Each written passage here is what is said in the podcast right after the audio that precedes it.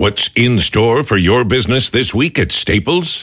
Cases and cases of confidence. Staples can help give you the confidence that your business is ready for the year ahead with all the supplies you need. Like paper. And right now, when you buy a 10 ream case of Staples multipurpose paper, you get one free. So you can be confident you're ready for whatever business comes your way. Buy one case of Staples multipurpose paper, get one free. Now at Staples, where there's a whole lot in store. In store only, limit 10, valid through 1 519. Blog Talk Radio.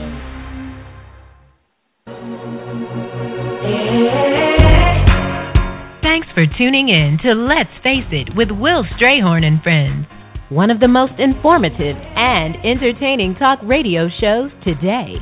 From social issues and trending topics to sex and relationships, no subject is ever taboo.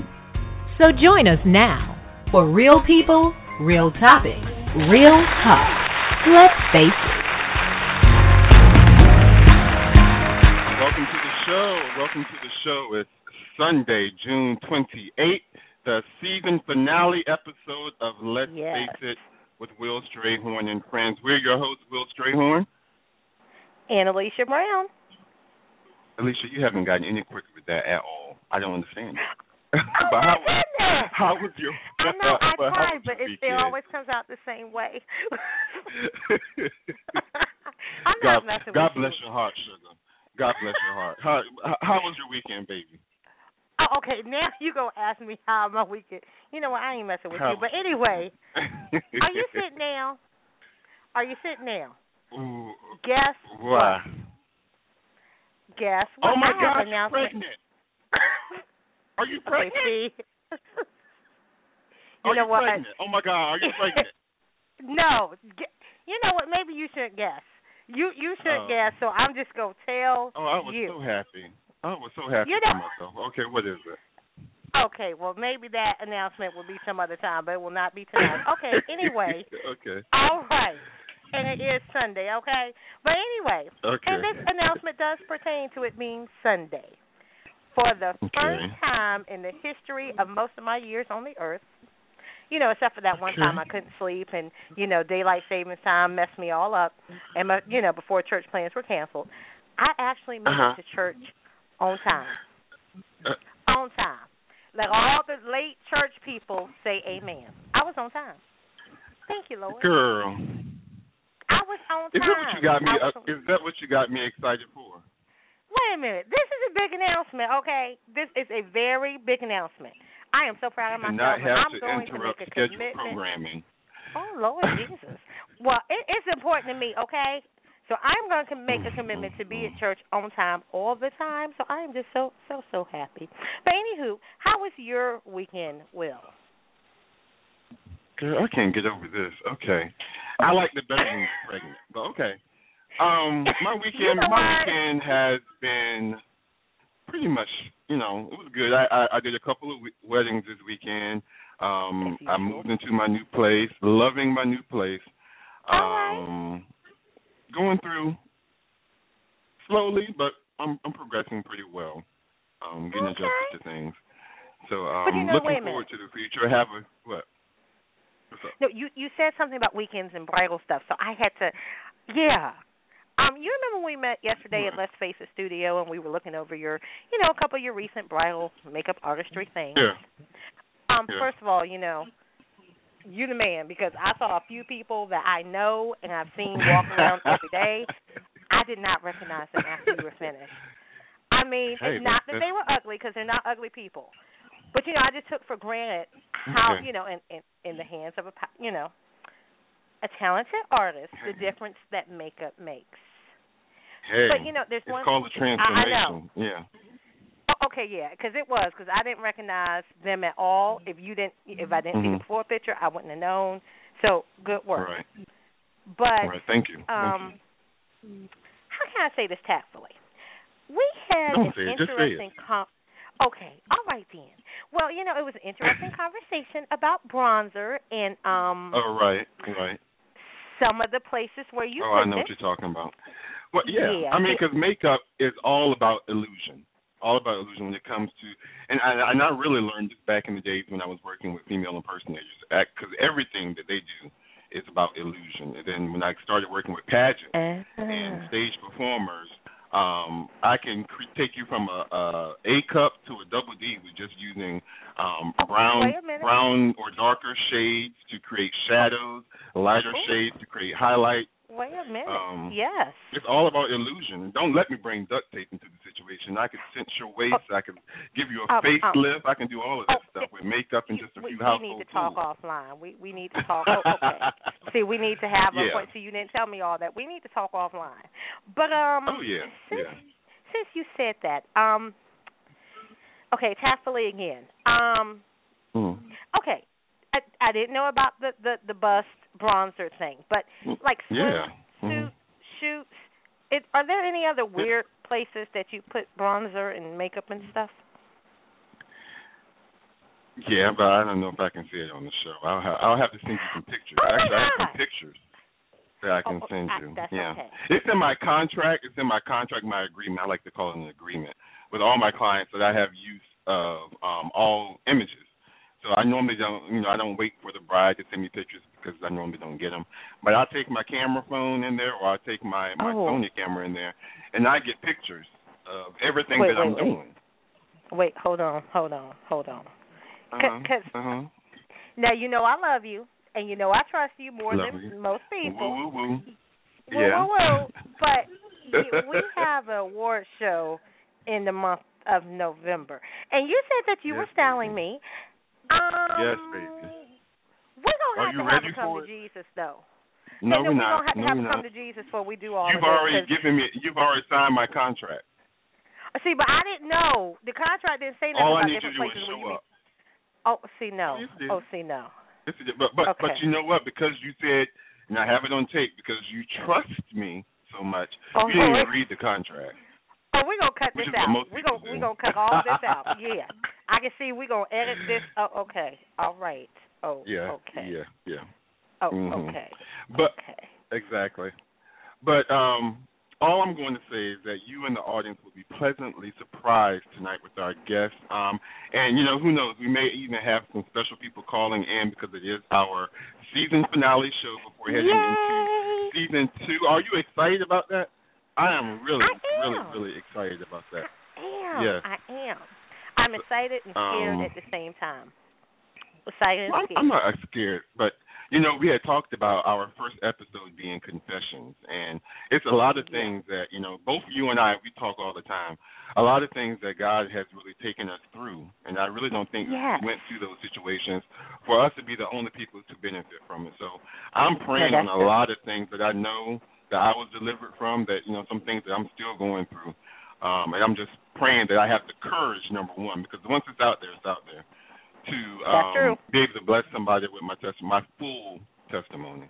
But Oh, confessions is our is going to be our number one. Welcome back to the to the airwaves in August, and you know Oh, just to put this out there, we're looking for other people who want to come onto the show. If you have something that you were delivered from, something that you want to confess, because confession is good for the soul, they say. Um, contact Wait, wait, us but through when you say. Yeah. Okay, when they contact us, when you say confessions, what type of confessions are you talking about? Because you know you like to go a little bit on the side of of dark. What is our you know. motto? What I'm gonna have to get you to write 100 times on the chalkboard. No subject is ever taboo. That's why I asked. Okay. That's why I because the stuff that I have to tell, the stuff that I'm praying on, is gonna blow you. You don't even know. It's people in my own See, that's, family. that's why I said I'm scared. Because you tell me a lot. So Yeah. from what you already told me, Yeah. you got something more than, oh, Yeah. Lord, have mercy. Yeah. So does that mean I have to I tell mean, a confession it- too? if you're gonna be on the show, you don't have to be on the show. Mm-mm. We can do your Oh, paperwork right now if you like. Did he, he tell me did he kick me off? He kicked me off, but then he put me back on. He put me to work, then he, he kicked me off. But he always kicked me off, and then Yeah. he bring me back. I don't understand this. I'm not feeling loved. You know what? I'm not feeling loved Mhm. at all. I'm just gonna. I'm But- just. I'm just gonna hit mute. All right then. But you know So what? There was another moment. Another moment you had a blonde. I I I, I always look at you, I guess Oh, through Jesus. tainted lenses because I thought you were one of the most intelligent, Watch your mouth. people that I have ever seen until I delivered something to you yesterday oh, that you know Lord. you have been waiting on. And you were like, I said, well, how did because you? N- nope, nope, nope. I was like, I gave you our business cards. I gave you our business cards that I had Yes, told did. you I had professionally designed, very nice, very They expensive are business very cards. beautiful. Thank you so delivered much. them to you, and Yes, you you said did. what? I said I got I a, don't I got a double-sided cards. I said I got a double-sided business cards made. No, you did not say like, that. oh, Good, No, good, you good, good, good. Yes, I did. Do you want me to No, print it did on? Our, do you want me to put it on our website? I'll put it on our website. You can, but you did not when I- tell me they were double printed. you. No, you didn't. No, you didn't. You Okay. did send it to me, but you never, out of all the details we talked about, you never told me they were double sided. No, you didn't. Nevertheless, No, wait a minute. nevertheless, you you did had tell me them they in were your double sided. You told Right. me they were double sided. You did not say. See, okay, I know the listeners agree with me. When you say something double sided, what does that mean? That means if the card says Alicia Brown on the other side, when you flip it, what does it say? Alicia Brown. It The don't. No, it does agree. not. No, it does not. No, it does not. It, no, it it does does not. for normal people. It's You've never, for you. you've never seen, you've never seen flyers that had one- something on one side and something on the other side. That's a flyer, Tell the boo boo. That ain't no business card. There's no, ma'am. No, ma'am, Pam. There, But yes, okay. there is. Okay, I'm not gonna argue about it. We're not I love argue you, about it because I gave you the card and you held it in your hand. You said all these cards are yours. I said, No, no, I didn't say that. half I these- said these are beautiful. You said half these, half the cards are yours, right? I Did did not that. say that? I did say Right. that. And I said, what are you Let talking about? You said half these cards. You said half these cards are yours. And I said, poor baby. You know, poor baby. She's having. This shows how we have a love hate relationship. This is why, right here. See, I know I'm So in the right. you did you did not even think to flip the double sided card over and see that both No, card both sides one side has your information and Will, one side up. has mine. So you just had a you should have explained that to me. You did not tell me that. That you did not say. Okay. And we went over Okay. everything with the design. But you know what? I'm gonna give you your props because you know what? The card truly, it, it truly demonstrates the way everything with the Mhm. show. We are a team. We do this together. And you save right, time you're when right, people you're right. just like, you know, uh, do you have Will's business card? Baby, just flip it. There it goes. There go all his Uh huh. information. There you go. There you go. And maybe they'll And call that's- that's you and the leave me alone. There it go. Thank uh-uh, you. Then I'll forward them back You're so to you. smart. You oh Lord. yes. You're so smart. You're so smart. But Mhm. anyway, you see, see. Another thing I learned this weekend, and you better be glad I like you. I learned that I don't have the power to fire you. I, I, I you know, Oh no. I learned I cannot fire you. Uh, yeah. Yes. I mean, because it'd be kind of hard Like to my show agreement. that say Will Strayhorn. So mm-hmm. yeah, it'd be kind of hard to fire you, but that's okay. yeah.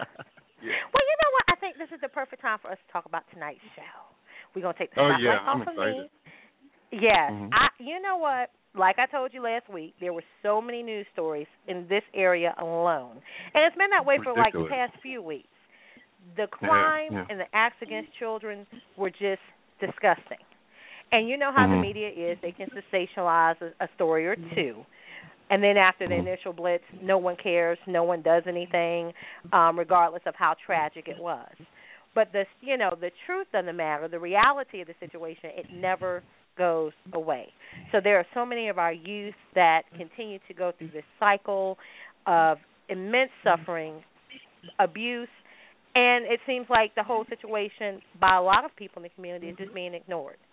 And you know, one of the worst things to me is every time you watch these stories, typically at the end they'll interview people and the one thing they keep saying is, you know, I knew there was something wrong or mm-hmm. or you know, I, I just mm-hmm. felt like something wasn't right in that situation. But then no one, you know, that story always comes after the child is dead mm-hmm. or after we're talking about what happened to the child. So tonight's episode is entitled "Who Will Protect Our Children," and of course, Right. let's face it, um, we wanted to put the spotlight on child abuse, but we also want to not only share an unbelievable story of a survivor, but we want to give you resources and tools of empowerment. And you know, Right. I understand with marketing, I understand with storytelling, uh, crafting your story, you want to get people's attention, you want to pull at their heartstrings in, in order to bring that awareness. But if you don't empower them and inform them what they can do about it, then you really didn't Right. do anything.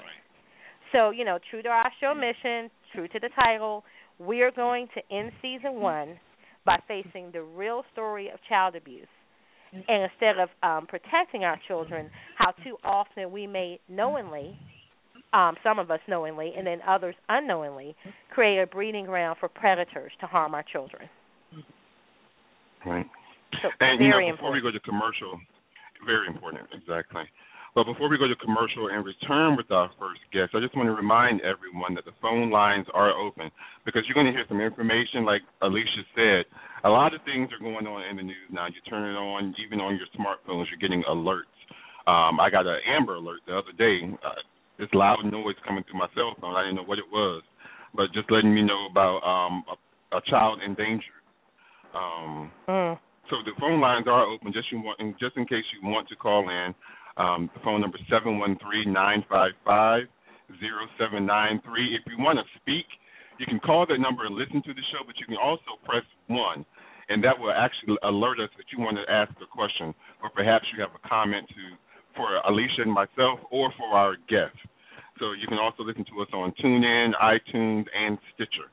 So we're going to go ahead and really quick um, before we invite our first guest, Phillis, what is it, Phillis T. Ford, Yes. Who has an unbelievable story of her experience Yes. with a child predator who started abusing her at the age of seven. She suffered Yes. 14 years of abuse at his hands, along with her her other three siblings and many other children that were actually in the neighborhood. So you know, you, you'll probably have questions and comments um, for the guest. So we invite you to call in if you, have, if you have any questions or any comments, or perhaps you even have a story that you want to share. Um, tonight is that night to go ahead and call in. So we're going to take a quick break. Again, the number is seven one three nine five five zero seven nine three, and press one to be live on the air. So you're listening to Let's Face It, and we'll be right back.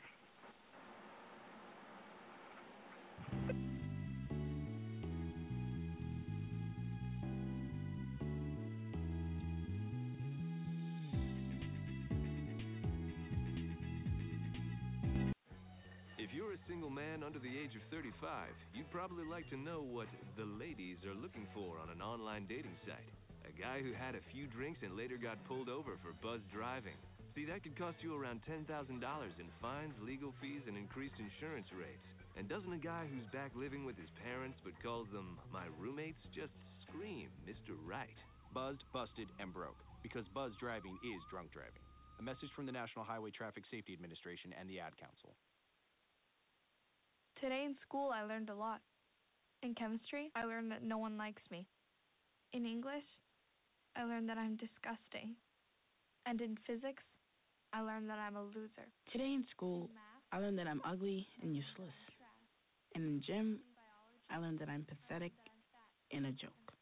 In history, I learned that I'm trash. Today in school, I learned that I have no friends. In English, I learned that I make people sick. And at lunch, I learned that I sit on my own because I smell. In chemistry, I learned that no one In biology, I learned that I'm fat and stupid. And in math, I learned that I'm trash.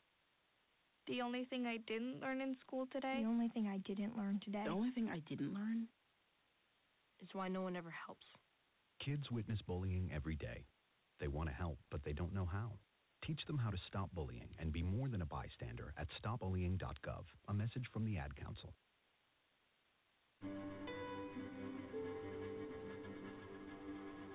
I wanna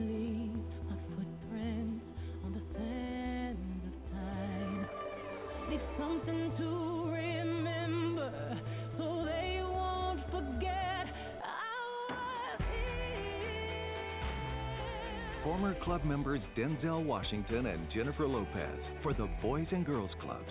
Every child follows a path in life. For many, that path will lead them to a door, a door that gives them a place to grow, to learn, to belong, a place to forge their future.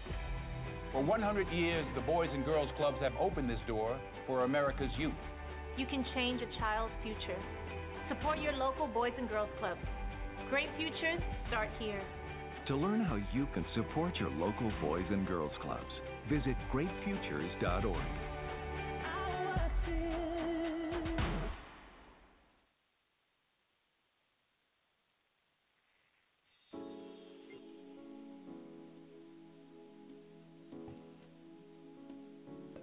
Welcome back to Let's Face It in our season one finale episode entitled Who Will Protect Our Children?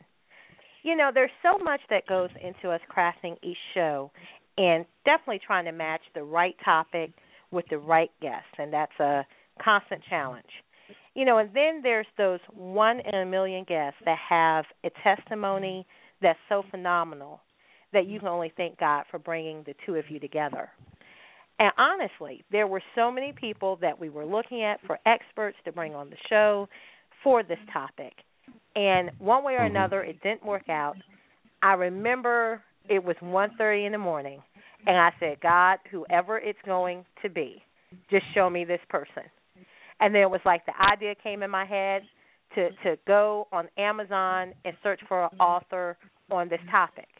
But Will, you know, I said I want Yeah. something that was different. I didn't want that same old Right. story, you know, not saying that, you know, as tragic as it is. I want a fresh perspective. You know, someone that wasn't just saying, you know, I went through this and and and I survived. You know, I'm on drugs, I'm on this, and this is how my life is horrible. But I just wanted Right. someone with something that talked about how this happened, um, and really just had a different perspective and look at it. So, long story short, found this author, read one of her books because she has several books. Read one book description and said that is the person for this show, and reached out to her probably at two o'clock in the morning. And when I woke up the next morning by five thirty, she had responded with a yes. Um, so Mhm. what I want to tell listeners is this: um, she is going to give away one of her books on the show, and she'll explain that Yes. uh, giveaway to you later.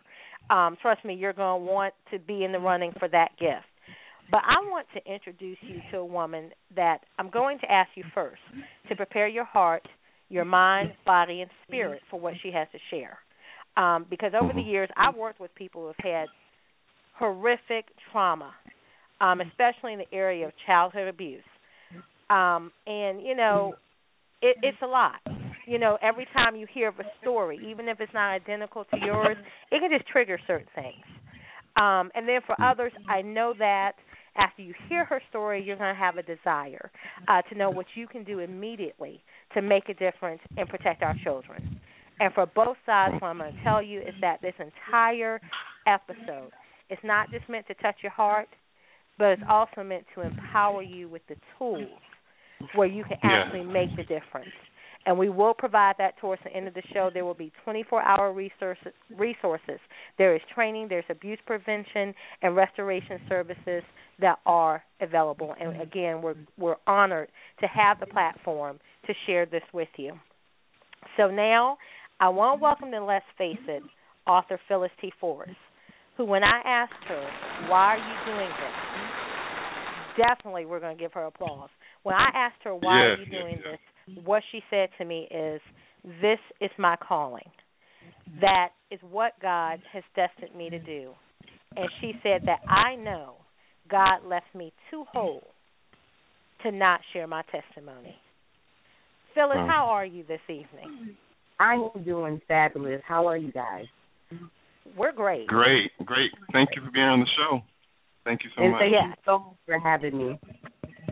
You know, Phillis, we had a extensive phone conversation, and I literally did not want to get off the phone with you. You know, I was so inspired by you. I was encouraged by the things you shared, um, and definitely felt confirmation in my own life to strive professionally to continue to share my testimony and bring that healing and restoration to others. And there are so many questions to ask you. But first, I just want to take the first few minutes for you to tell our listeners who author Phillis T. Forrest is as it relates to child abuse and child predators, um, as far as your testimony. I am a mother. I'm a grandmother. I am a hairstylist, and I am a child sexual abuse survivor. I don't consider myself a victim. I am a survivor. What my Amen. book was, thank you, thank you. Um, I basically sat down and actually wrote my book because I realized that I had some incredible information that all this time I never realized as a child I picked up on. It's something that evolved in me as I got older. And I was able to tell my story and tell it in an educational sense. So anyone who reads my book would ex- understand exactly what he did and exactly how he does it. And I wanted to explain how the manipulation works. Wow, and you know that's something. When I was looking, when I just looked at the topic of child abuse, I didn't see books like that. You know, I always Mm-hmm. hear of what happened to the person, but I didn't see any books where someone had really broken down what the predator did. Um, and that's really important because, you know, like we were talking earlier, there were so many cases in the news and um, these Mhm. horrific acts that happen to children, and you just wonder how in the world does this happen? You know, wh- you know, there wasn't a, a community person that noticed something was wrong, and everybody keeps saying, you know, I knew something was wrong, but no one is doing anything about it. Um, so for you to have a story where you're talking about the tactics the predator used you know that that's really different and that's really vital because people need to know how does this happen and what to look for to prevent it from happening to another child but we we said earlier in the show you were seven when this first happened Mm-hmm. Yes. He came into my life when I was seven years old. Basically, the reason why I felt the need to tell my story was because it was done so differently than usual. It wasn't a situation where this was my mom's boyfriend or someone she was dating or married to. It was someone who purposely placed himself in my life because he saw me first, strategized to meet my mother, and befriended her to get to me. Mm. And Wow. and because and because of that, I did have um, two older sisters and a brother, and he molested us all, all four of us. Right Wow. under my mother's So, my mother's nose, right in her house, and she at one time didn't have a clue. wow. I personally, I personally think that it happened because people have a tendency of not giving children information that they need. Um, I Mhm. have to admit I was totally clueless um, of what to tell. My the way that I went about telling at seven years old was once this man was allowed to be in my home without my mom being there because he at, at one time started to be our caregiver because my mom she worked two jobs or either she had a day job and she went to school when Right. she would let us know that when he was there that we were allowed to go outside. Mm-hmm. and but every time once my mom would leave he would make me come inside the house. And i would get upset about it. So i didn't know to tell my mom that he was touching on me rubbing on me kissing on me feeling on me. But I did always explain that every time she left, he would make me come home. In my seven-year-old mind, that was what was important to me was that I was not allowed to stay outside with my friends. My Mhm. mom questioned why I had to come in the house every time she left, but she didn't. Because one one of the tactics that he used was that he would tell her that I was doing something outside, I was acting up, I was mouthing off, and he made me come in the house because of that, which was not true. Now, once he made Mhm. me come in the house and I got upset, I did get mouthy. But that he just, but it, that wasn't the reason why I was in the house. And Mhm. one of my my one of the um rules that I wrote in my book was, you know, back in at that time, your older sister, she was the one who was in charge of you once your mom left. She was her she was your mom's eyes. So anything Right, that the right. older sister had a problem with that was going on with the younger kids, she would let the mother know. That was my older sister's job. Well, my older sister did start telling my mom that there was a problem. He always made me come in the house. He was too preoccupied with me. She didn't like it. She felt uncomfortable. And eventually, even though that was the way that my mom always did things, she changed up when it came to him and told her to stay in a child's place. So Mm. she was not, no longer listening to my older sister when she was trying to tell her how she felt Right. about what that he was doing. So that was one of her big mistakes. So there were never other people, other close relatives that had any idea that he was doing this to you and to other people at all? Well, I don't think that they necessarily thought that um he was doing anything like that to me, but I think that Mm. vibe that they got for him, they didn't like him, and they were mm. questioning why he was so preoccupied with me. Why was I with him? Who was this man? They were bringing it to my mom's attention, but my mother was the type that she felt like she knew everything, and no one could tell her what to do with her kids or her household. So with her becoming combative with them, they stopped saying anything, and then they stopped coming around because of her attitude and the fact that he didn't like, they didn't like him. So now we were in this little, uh, this little bubble with just him around, with no outside eyes to say anything because Right. he had much ran everybody away. Mm. Right, right, right. But I did have I, did- I did um I did have an aunt um and other people who did say something to my mom and she wasn't listening.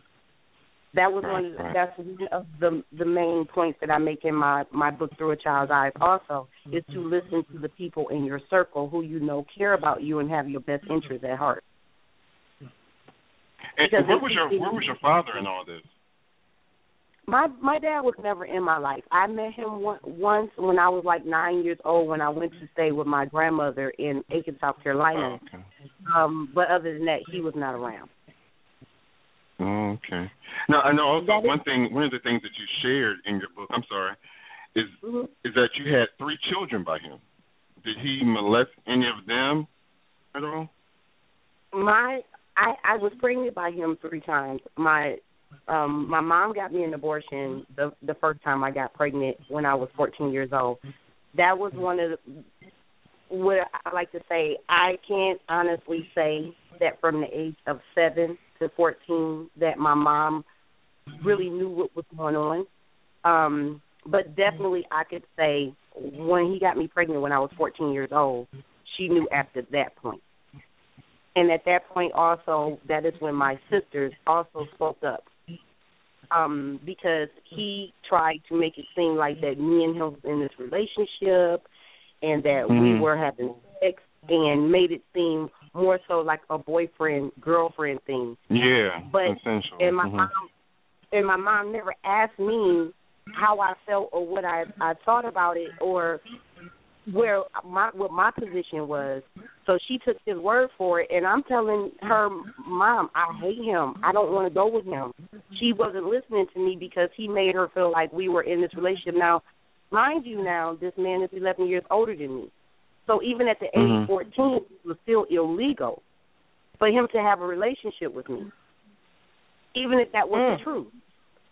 So at this time, because my mother was still drinking his Kool Aid, as my sisters like to Mhm. say, my Yeah. sisters at that point spoke up and and and my brother and let her know that he has also has been molesting him, so she would get the full picture. Some Mhm. kind of way she still ignored that and accepted that we were in a relationship. Maybe it was easier for her to put wrap her mind around how she didn't see it. Yeah. I, I can't really so I'm I a- can't really speak on what she was thinking at the time.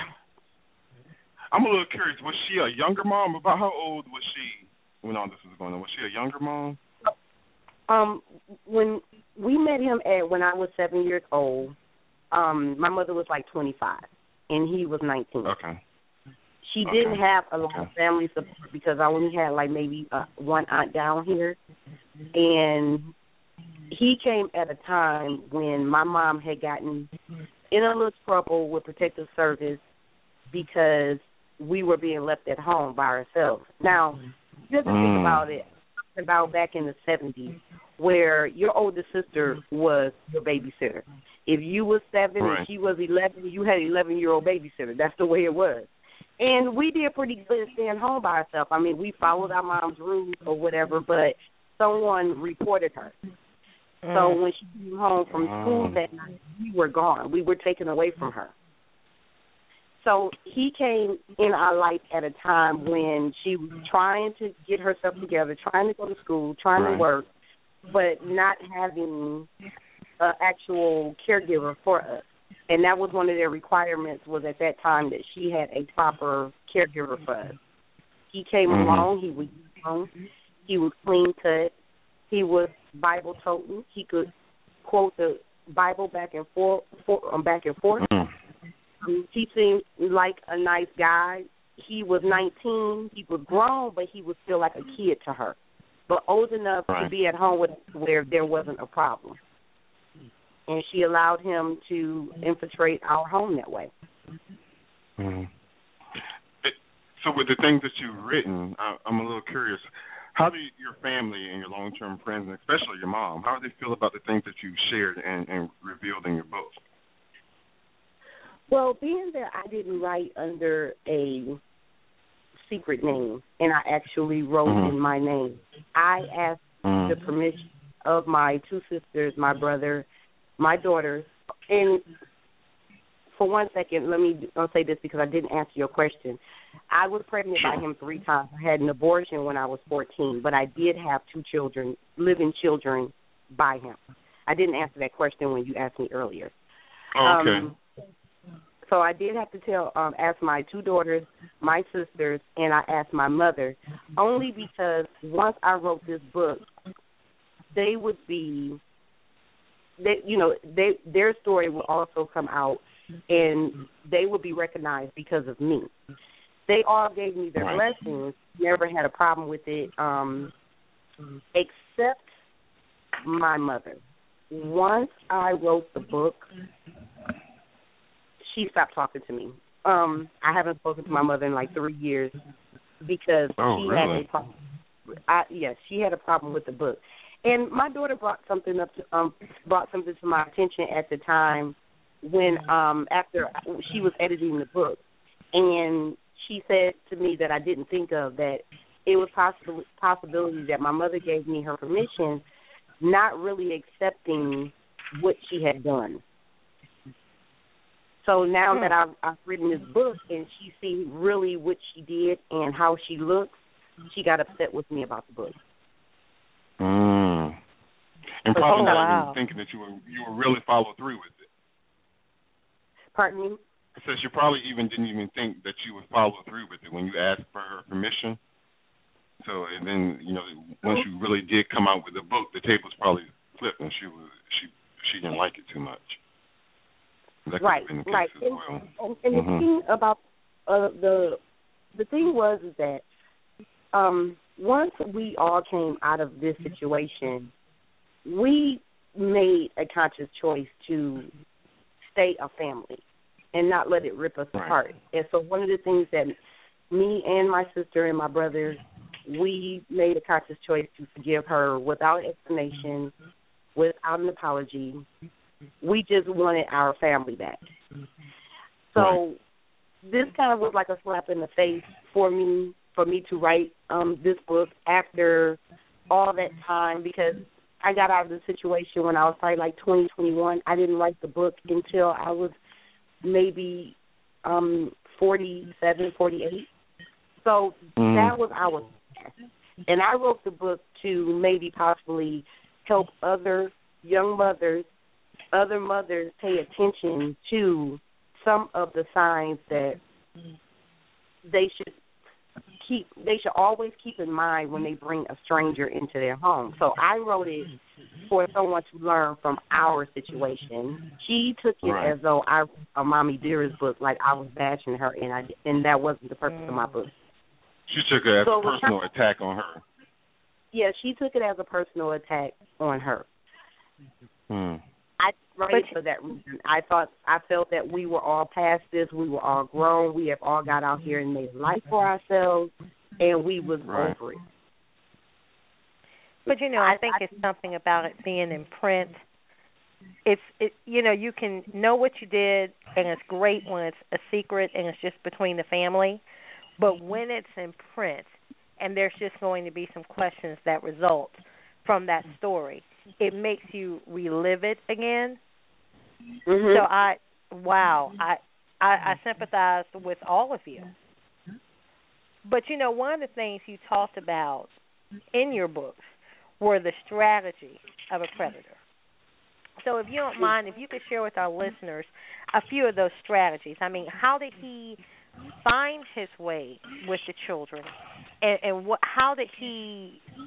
How was he able to connect with the parents and authority figures in a way that made it so easy for him to molest? I think you said multiple children in the community. It wasn't just your family, but it was other children. You know, whole families of children, and and this was just common.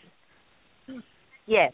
Um well, at the time when he was when he had infiltrated our family, he had infiltrated like three other families. And there may be a total of maybe maybe about ten or eleven children.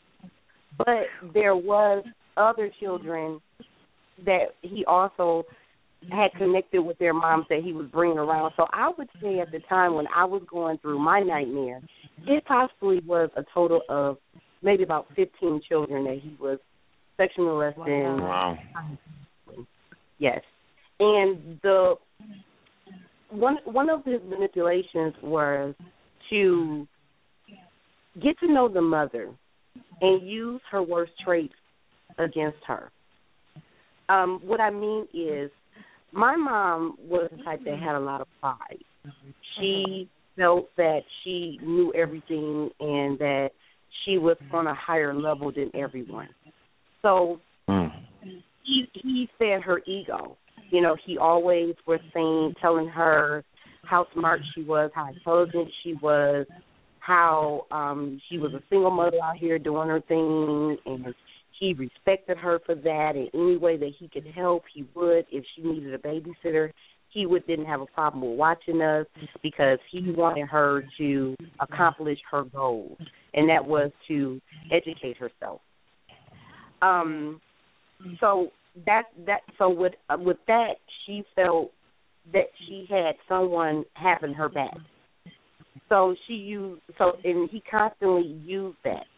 But on the other side of it, when when he would get me by myself, he would talk about how stupid she was, how she um felt like she knew everything. You couldn't tell her nothing and then he would call her a dummy and say, Well, she doesn't see what's happening right in front of her face and things like that. Now at this point also one of his manipulations was to turn us all against each other. Um, have us to the point where we didn't trust each other enough to go to each other and tell each other what was going on. So one thing that he knew about me was that I absolutely adored my mother. So what he did, he spent years of breaking that bond between us, and he would do that by getting me in trouble, getting her to purposely side with him, come back to me and say, "See, I told you I can get you in trouble anytime I want to. She believes me over you. She doesn't love you. I'm the one who loves you." Things like that. And over the years of doing that constantly, constantly, constantly, we lost a lot of respect for my mother. Mhm. So wow. after a while, we got to the point where we we didn't say anything to her. We didn't have a relationship with her. He totally occupied our whole family to the point where he got to pick and choose between any of us who he was going to take home with us. Mm. I'm sorry, take home with him. Um, you asked me about some of his tactics that he used. One of the things that he did was back in the 70s and the 80s, children played outside Mm-hmm. and he would walk the street and he would find a street that had a lot of children on it. And he would go on that street and he would play whatever game they were playing two square dodgeball baseball whatever. And at this time mothers sat on their porch their porches and watched the kids. When the ice cream Mhm. came around he would buy everybody on the block ice cream offer even the mothers did they want anything and stuff and things like that. Well at that point where they see this young man who doesn't look threatening he's like i said he's nice he's clean cut he um is spiritual he would offer to take the kids down to wherever the closest park was and play baseball things like that so you know, with the you know, we don't have to worry about nobody's windows breaking and hitting the ball and things like that and he would take the whole block. Mm. Well, after while, what he would do was he would start the child that he really had his eye on when he walked down that street. He would start befriending that mother more. So when he started to just take that child with him, it just looked like that he had a, mu- a better rapport with that mom. Mhm. So that Wow. was one. That, that was one of the tactics that, he- that he used. Tactics that he used with me. I used to go to track practice with my my sister. She was like nine years old, and she used to run track. So I would go. You know, back in the day when your when your sister went somewhere, your mom always sent a sister with you. So Yes. I would go Right. to track practice with her all the time, and he would see me. And then what he did was he started to follow us unknowingly. Of course, we're just children; we're not paying any attention to anything like that. And my mom also, the school that they had track practice at, she went to that school for night school because it was a high school that they had track practice at. Well, um once we would walk her to school and then we would go back home and lock the doors and didn't didn't answer the doors or anything like that until she came back and then we could come back go back outside and play. Well when he saw me with my mother, he pretended to go to that school and run into my mom all the time and say nice things to her. Oh, you look pretty today. You smell good. How are you doing? Things like that. To after a while, when she got used to seeing him so much, and they would stop and have little conversations here and there, she started to feel like she kind of knew him a little bit. So mm-hmm. one day, he just blatantly just followed her home, and Okay. she stopped. Yeah, she stopped and she started talking to him, and she brought him home he was a nice little guy and met the kids and everything and I still remember the day that I met him when I was seven years old. That that was the day that my life What was memorable? Excuse me? Wow. What What was so memorable about the day that you can remember? What do you recall most? What was memorable about it is that I remember um him coming into the house and we were all watching television and when my mom would come in we would all get up and give her a kiss. And she said, I Mhm. want you to meet my friend and she introduced us. Well she introduced me last because I was kinda like standing behind her because what I remember the most was the icky, eerie feeling that I had about him. So Mm. he bit so because I was standing hiding like behind my mother, he he bit down to talk to me and he said he said to me, "Oh, aren't you a cute little thing? How about you you'll be my little girlfriend?" Now, at that time, when Mm. older people to little children like that, it's Yeah. funny, you think it's cute, but what? And my mom just laughed it off and continued to go hang up her coat, but she didn't know Mhm. that he meant literally. And yes, at Yeah. seven years, he made me his girlfriend. I was to act and perform like I was his girlfriend. That means that when he came up, when he would come over, like any girlfriend does, supposed to stop and acknowledge him and sit there and keep him company and things like that. And I wasn't going for that because I was a kid. I was seven. I wanted to continue to play with my friends. But this was the way that he expected for me to carry myself around him, and that's what happened throughout my whole life. Was that he made me his girlfriend at seven years old, so he continued for 14 years to treat me as though I was his woman. Mm. Wow. Yeah. That's yes. That's I, I can't. I'm just thinking about all of that. Good God. Well, I can tell that both of you guys are just like sitting there with your mouth open. Yeah. Yeah. I I can't. At you know, what, what's the question to follow up that you with? should pick up on something. You should pick up. Seems like somebody somewhere should pick up something that shouldn't progress. I mean, because it doesn't seem to me. I mean, I could see him being very charming, very cunning, and then uh, you threw the Bible in there. I could see how people would just let that throw them completely off. But it seems like Right. somebody somewhere would pick up some inkling that something was was was going on with this guy. But since he was so controlling and had you know dominated your life since the age of seven, how, how did you finally break free from it? he went to jail. Mm. That is that, that is also the craziest story. Also, he went to jail for a friend of my mother's daughter. She Mhm. my my mom's friend met him and he had a little girl she had a little girl and he would constantly ask could the little girl go with him. Well one day she told my mom.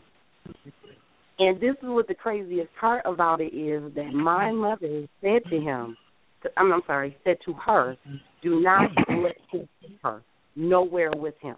Um he she's not allowed to be with him. What? He told my, yes, my mom told her friends that not to let her child go with him.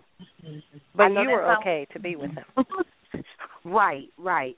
Um, you know, and but the thing was is that he was very, very persistent, and like I said, he was the type that he could take your worst qualities and use it against you. And one thing about this girl was that she was very young. She was very immature. Um, she was kind of like a little airheadish. I would hate to put, say that about anybody, but a little airheadish. And he constantly, constantly, constantly harassed her about it till it made her feel self conscious about saying no. So what she did was, even though my mother had basically put her foot down about it and told her not to do it, she snuck and let her daughter go with him. Hmm. Which was the big mistake because he did molest her. She ended up taking her to the doctor. The doctor said that she had been molested, but this was one of his hmm. mistakes that he made. One of his one of his rules, and I call it rules for himself. His guidelines of how he went about dominating over kids and getting to know their mother and things like that was to make sure that they had no male role models in their life. He underestimated. She married a man, and he worked all the time. He underestimated how much of a part she was of that little girl's life. Mm-hmm. And when this so was all carefully thought out. Oh, every all very every step, planned every out. step. He was very, very cunning, very, very manipulative. He had his own strategy of how he got a hold to every child that he got a hold to, and that is the reason hmm. why I this book is because one thing that I know is easy to get over some something over somebody's head when you're not thinking that way. When mm-hmm. that's the last thought on your in in your mind is that this is what's going on. It's very hard for you to see it, and that was so because of that. He easily breathed into families, became a part of the family. Everyone called him, "This is my little brother. This, this is my uncle." He became a part of your family over a period of time. This man was not in your life just for half a second. He was in your life for years where you trusted him. And he did uh-huh. things for you to make you feel like that you could depend on him, that he had your back, whatever you needed, he got you. So you became very lax because now you're looking at him as a part of the family. Right. Ooh. Sure. Okay. Now, I know there was a uh, incident when he evidently spent some time in jail, and something occurred with your children that let you know that he was still trying to control the situation and you from jail. What happened? Well, when um one of the things that happened is, and this is the reason why I say that. Uh, one one one thing that I wrote in my book towards the end in my epilogue was that I felt like I walked through a burning building that exploded, and even though I came out a little smoky and a little dirty and a little stinky, I was Mhm. protected because at the time I had my my two daughters were born, and the reason why I was with him at this time, I'm like 16, 17 years old, is because my mother was ashamed of the fact that I had had kids. So now I have no control over my life because she made me go with him, take my kids and go with him, so no one would know that I had two kids, even my sisters. My, no, no one in my family knew it or anything. By the time my family found out that I had had two kids, my oldest one was walking and the other one was sitting like in her little car seat. I don't mean to interrupt you, but you said your mother made you take your kids and go live with him. Yes. And so you time- didn't live with your mother. Pardon? You didn't live with your mother anymore. Well, you know what? Throughout my whole life, I lived on and off with my mother because it was nothing for him to come and take me, and I spent two and three years with him. My mother never called. She never checked on me. She never knew that I wanted to come home. He would go and visit her and spend hours with her and leave me at the house so I could not communicate with my mother. And Mhm. she allowed it. She allowed it. But when he was he had his eye on another child and needed to go work this charm with this particular family, then he would um bring me back home and then I would be with her until he decided that he was gonna come and just pick me up again and keep me for however long he wanted to. Ooh. Mm-mm. um, but but to answer your question, um, Wow. once I had, so once I had my daughters, he had full control of me, um, because at that time, with me being so young and him purposely dominating over my life, I didn't know very much. He made sure that I Mhm. didn't know very much. He made sure that I didn't know that I could go to my counselor at school and talk to her about it or go to my principal or to a pastor or anything because at that time Mhm. when they you know you had the rule what goes on in your household stays on stays in your household Stays in your Right. household, right? right and once you told your mother and your mom didn't do anything about it you didn't know that you could go over her head and talk to other people Right. I didn't know anything Right. about my kids and going to a shelter or anything like that.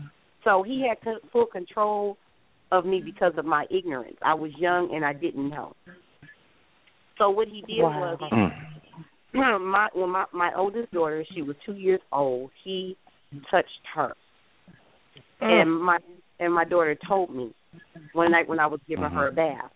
This is the reason why I say that God just was watching over me. He put me in this situation to learn what I needed to learn and then but always protected me. At this point the next day I am just messed up in head. I'm frantic. My emotions is all over the place because now I am no longer a child. I am no longer a victim of his sexual abuse. Now he is starting Mhm. on my daughter and I am in the position of a mother now. So me being young, not really knowing what to do, my thought was to go home and just kill him. Oh. Lacking, lacking maturity and knowing how things go, I wasn't considering the fact that I could end up being the one that's dead, or I Yeah. could go to jail for that, and who would Who's have raised my daughter? kids? Yeah. Exactly. was thinking Exactly. like that. I, I, I was not thinking like Mhm. that. I just figured that that was only that was only option, kill or be. So that's Mhm. what I went home to do. But like I said, So do you, got put certain activities in my life that stopped me Mhm. from getting myself in trouble. And what happened was, as fast as I walked in the door, somebody knocked on the door. It was some uh, some a father and an uncle of two girls that he had touched. When I walked in the door, as fast as I shut the door, they knocked on the door. And when he went to the door, they snatched him out, put him in the car, and drove him over to the street where he had befriended all these mothers. Mm. So, so Mm. I never got a chance to even find my weapon of choice or how I was going to do it Mhm. or anything. It happened just that fast when I walked in the door. Wow. So once he once he went to jail, he thought that I was so mixed up and so messed up, and that he had so much control over me that I was going to do that prison sentence with him. As in, I was going to Mhm. bring the kids up, visit him every week. I was going to put money in his commissary. I was going to do things like that. But now, one thing about it is, I might not knew very much, but I always had Mhm. common sense. And what I didn't know, or the things that I didn't know how to do, I found out how to do it. When when I say that, I mean like I didn't even know anything about filling out um a job application, um what a resume was, or anything like that. but I I Mm. I figured it out. And what he was going to do was just keep me slow and dumb, and have me do that time with him, and bring the kids up there to see him, and keep him company, and put money in his commissary, and then possibly when he got out, come back to whatever wherever I was.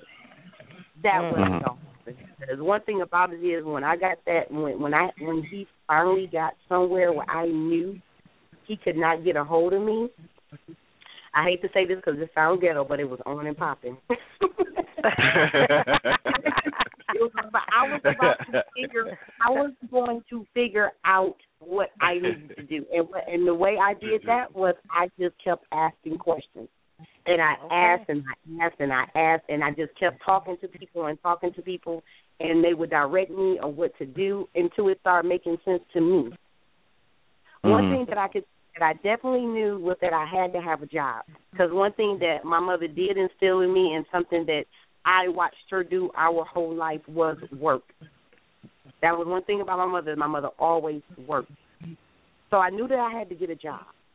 Okay. Right. So that was the first thing that I did. was I got a job. I moved back home with my mother. um, that we had to stay in the house because she didn't want anybody to know I had kids. But I did have a job. So Okay. I, I I did. I figured it out. you did what you had to do. Yeah. I did what I had Yeah. to do. I Yeah. I figured it out. hmm Because my my mom my mom was upset that I love my kids. She was upset that I wanted to keep my. She always would say to me, "I don't even know why you want those things." Mm. Mm. But I I love my kids because even though I know that I mean you have women out here that mistreat their kids or don't want their kids any longer just because they're not with the man that they chose. Right. Right. Mhm. With me at the time that even though I did not want to be a mother, even though I did that wasn't what I wanted to do in my life, I wanted to go off to college with my friends and do what you do when you was a teenager. But I ended up in a situation where now I got these two children. So what I did was basically just took them and just kind of like tried to figure out how to take care of me and give them the best life that I could. Mhm. And I want to ask you, as a mother, and taking into consideration this experience, the experience you had with your mother, what is your message to single women, especially as it pertains to their children and keeping them safe and out of the hands of sexual predators, both inside and outside of the home? I would like to say this first. Most of the time, molestation is in house. Right. It's someone close to you. I mean, we do hear about children just being molested outside of the home, teachers, men in bushes, things like that. But most commonly, it is done in house. It's the person who you trust the most.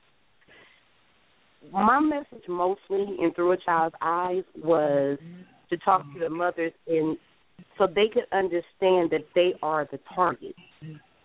As Mhm. a single mother, you're in a position where you have so many titles that a man could come into your life. He could be your boyfriend or you know your husband, or he could be a. ma- We have so many fatherless daughters out here. It could have been an older man who kind of like established a rapport with the mother and kind of had that little father figure. It could be somebody who's fixed, uh, uh, someone that you establish a rapport for because they do the maintenance on your car or does do work in your home. Um, things like that. It's so many titles that a man can come into your life. A man is not regardless you have to think about it. If you are with a man, you guys live together or you're married or whatever the situation is. For one thing it is, a man is not going to hand his household over to another man. You're not going to just come over here, bounce up over here and have my kids or anything like that.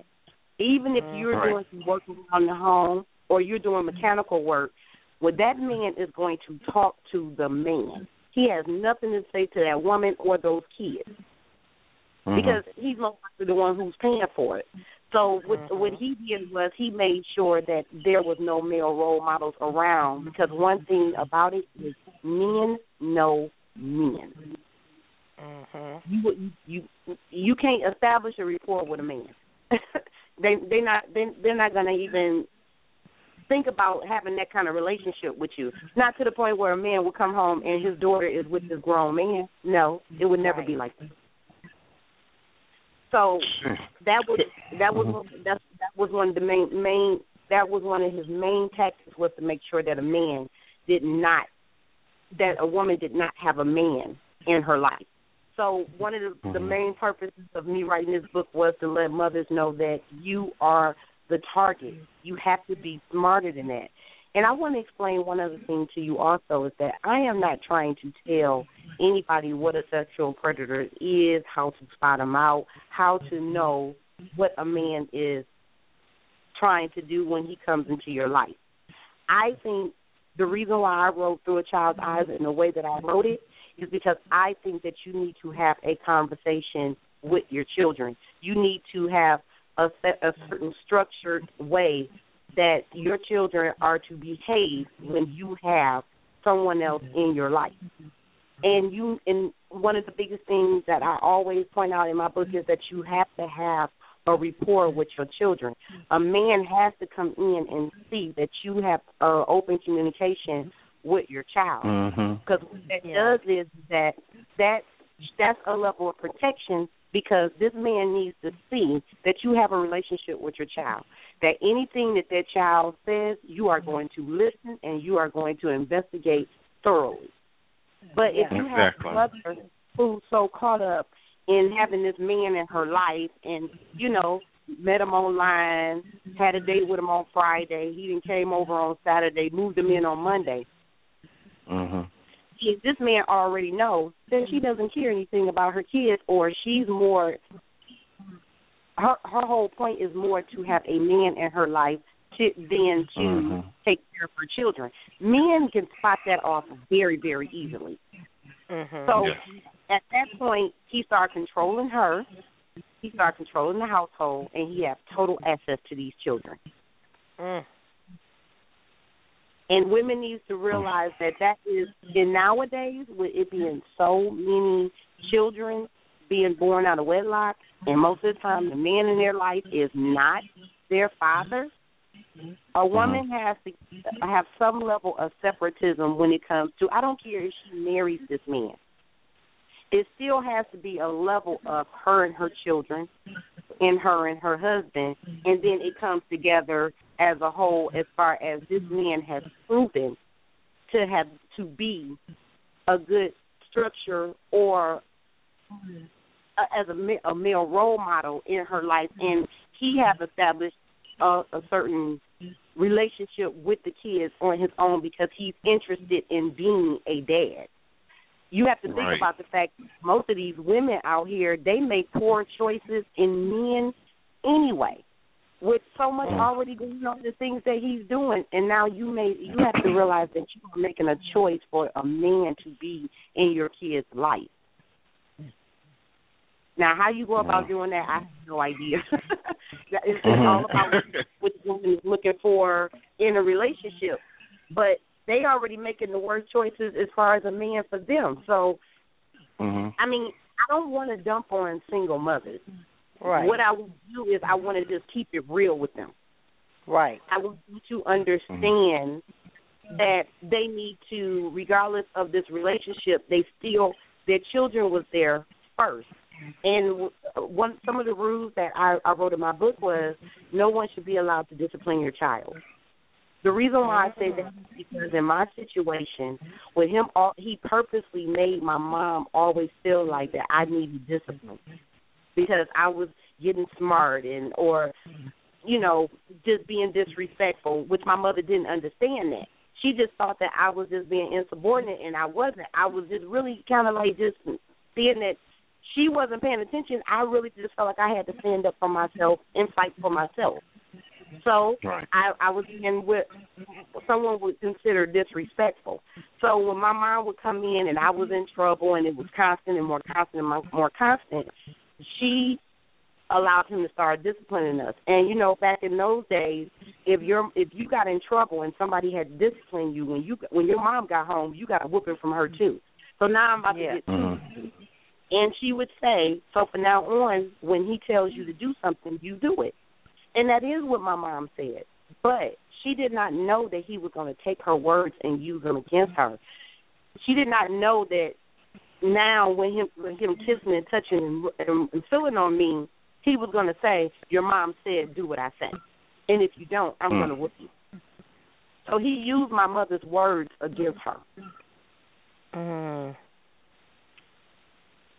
So every so every time when I wrote, every time when I, I put my first five chapters in Through a Child's Eyes is about uh is, is my structure, rules, and guidelines. And every time when I wrote a rule, I started my story. I would write the rule, and then I would show you in my story where it was broken, and then show you what happened to me because the rule was broken. So Mm, basically, mm. what I am trying to do is bring awareness to women the things that they should not do when they bring anyone into their life. Now, I do want to point this out. I didn't really speak on it in my book um, because it wasn't my experience, but I do want to bring Mhm. to people the is that nowadays you have to watch everyone because women are sexual predators also. True. True. I didn't speak on that because it's not my experience, but I do do my research. I'm always online because that's kind of things like I do try to keep up with. But women are sexual predators also. Mm-hmm. That's a good point. You need to watch everybody. You need to watch everybody. I don't. I don't. I do not care who it is. You just need to watch everybody. And it's not. I guess I shouldn't say watch. Like I said, you just should have a structured way that you handle your kids when someone else is in your life, and make sure that you keep that open communication with your your child. Because one of the problems that I had was when I would try to tell my mom what happened, he would overtalk me. He would get loud. He would act like the victim. He would act like someone lied on him, and I love these kids, and I would do anything for you and these kids, and she's lying on me. I would never Mm. get out what I had to say because he would over always overtalk me. So that was one of the rules that I wrote in my book is that if there's ever a time where something is questionable, you take that child from around that person, someone Mhm. let your child calmly explain to you what happened. And then you as an adult can figure out the rest of it. But I, that was that like I said, that was one of the things that I I never got to tell my mother anything. Wow. Mm. Now, I, I So want to know, what's the Phillis, that yeah, your whole platform, your whole platform, you know, re- as it relates to child abuse prevention and healing. You know, you've done multiple books, screenplays. Tell us all the things that you've done um, with basically your testimony and to help other people. And also, uh, how can our listeners connect with you? Okay, um my I, I am on all social media, Instagram, um, Facebook, Google Plus, uh, Twitter. Um but I do have a, a website through a child's eyes, three nine one one dot com. But I, I think that my biggest platform has been mainly to protect our children, regardless of what type of activities that a mother has going on in her life. I Mm-hmm. think that mainly if I'm not saying that everything I mean it's not one formula for anything. But I think that if a person basically if a mother basically stick to the guidelines because one of the main one of my main rules is allowing too much access to your children.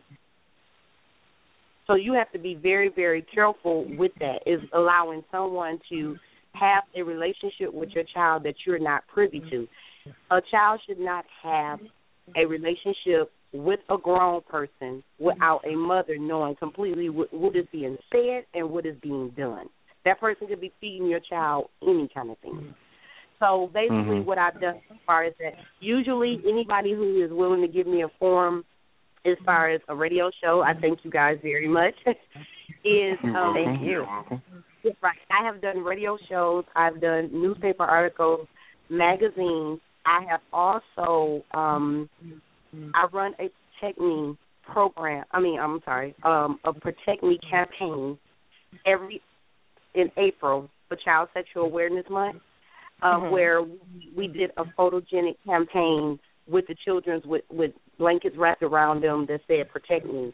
Um, and not only that, I Mm. do have a visual synopsis of Through a Child's Eyes on YouTube, a 15 minute sh- um, short film, and it's basically um, telling the story of how he came into my life.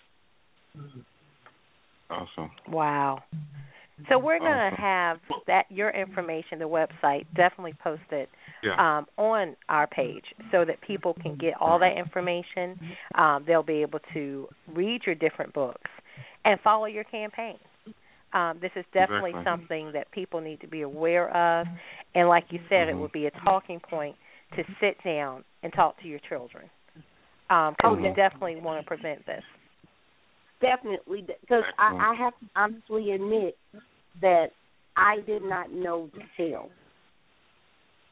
Right. I have to honestly admit that that I did not even know to tell that he, he touched me a certain way. I it's you it's a little with all all the social media and the internet and everything. It is starting to make make it a little bit harder as far as what children know nowadays. But I Right. do I do think that children lie about this situation. And, and and you know they always are being accused of lying. I don't think Mhm. that children. Only way I think a child lies about it is that they're being coached by an adult, and you should Right. be able to kind of see through that because I don't know if anyone anyone has ever tried to get their child to, even in a playful way, um, say something that really they can't remember. I mean, it's kind of hard to make up a lie about something that you have you're not privy to the information. Right. So the only way that they would even know that to say, "Oh, he put this here, he put this there," and whatever, is that they are being coached by an adult. But just regularly, a child coming to you, talking to you about something that's uncomfortable for him, or something that somebody is doing something, I would say that a child doesn't lie. Mm-hmm. But one thing about it is, a lot of times children are ostracized and they're being mistreated by the family because they told on their uncle or whatever, and then they will come back and say they lied. Right. Just to keep peace in the family, but actually they didn't, and then that makes everyone say, "Oh, yes, um, I told you she was lying," but it wasn't that. It's just that she's being treated so poorly and so badly that she just Mhm. decides just to go along with everyone what everyone else is saying about her. So just to keep the peace. And you know that's another interesting perspective, um, and a great thought to leave us with. So again, you Yeah, Phillis, okay, we we can't say enough how much we thank you for coming on the show and sharing your story. And we we fully support everything that you're doing, and we will have this information up and available to our listeners so they can read more about the story and what to look um, out for. Thank you very So- much. So thank you, You were, have a, and you have a thank good you for evening. sharing the story. Yes, have a Yes. good evening. Okay, can I say one thing to Yes. anyone who's going who has been Yeah. through something like this? The the last thing I would like to say to anyone who has been through this type of traumatic experience is do not question yourself today to death or think anything is wrong with you or it was something wrong with you the reason why you got touched.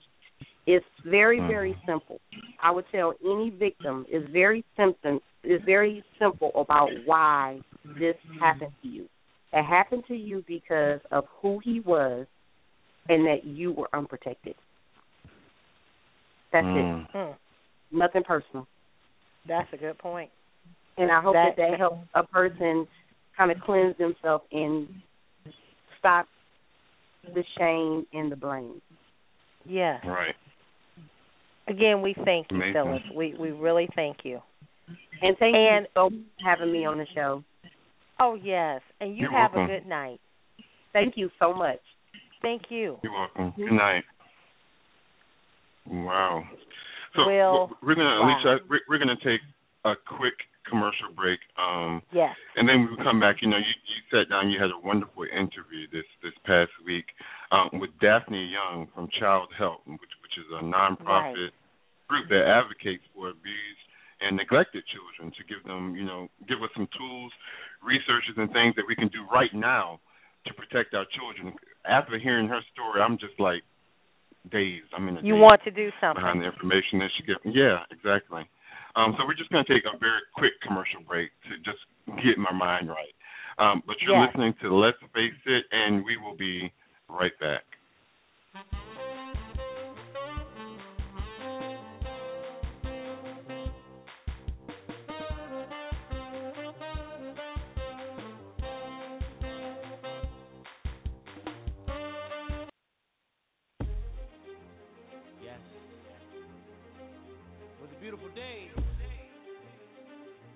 Beautiful night. It's another beautiful Sunday. And if you're listening to this, you must be listening to Let's Face It with Will Strayhorn and Friends. This is your host, Alesha Brown. And on behalf of our wonderful team, I would like to thank you. Thank you for continuing to listen. Thank you for your feedback on our social media pages. And thank you for your continued support. We are so excited about what waits in store in season two, which premieres August 2015. We cannot do it without your continued support. So if you have a brand, a vision, a business, we're inviting you to grow with us. Contact me at Alesha at letsfaceitradio.com. That's Alesha, A L E S H A, at letsfaceitradio.com. We have customized packages just for you, and I would love to share more information with you about that. Until then, continue to listen to us on the go at iTunes, Tuned In, Stitcher, or you can also listen to these and past episodes at letsfaceitradio.com. Again, continue to tune in and just wait for what we have in store for season two.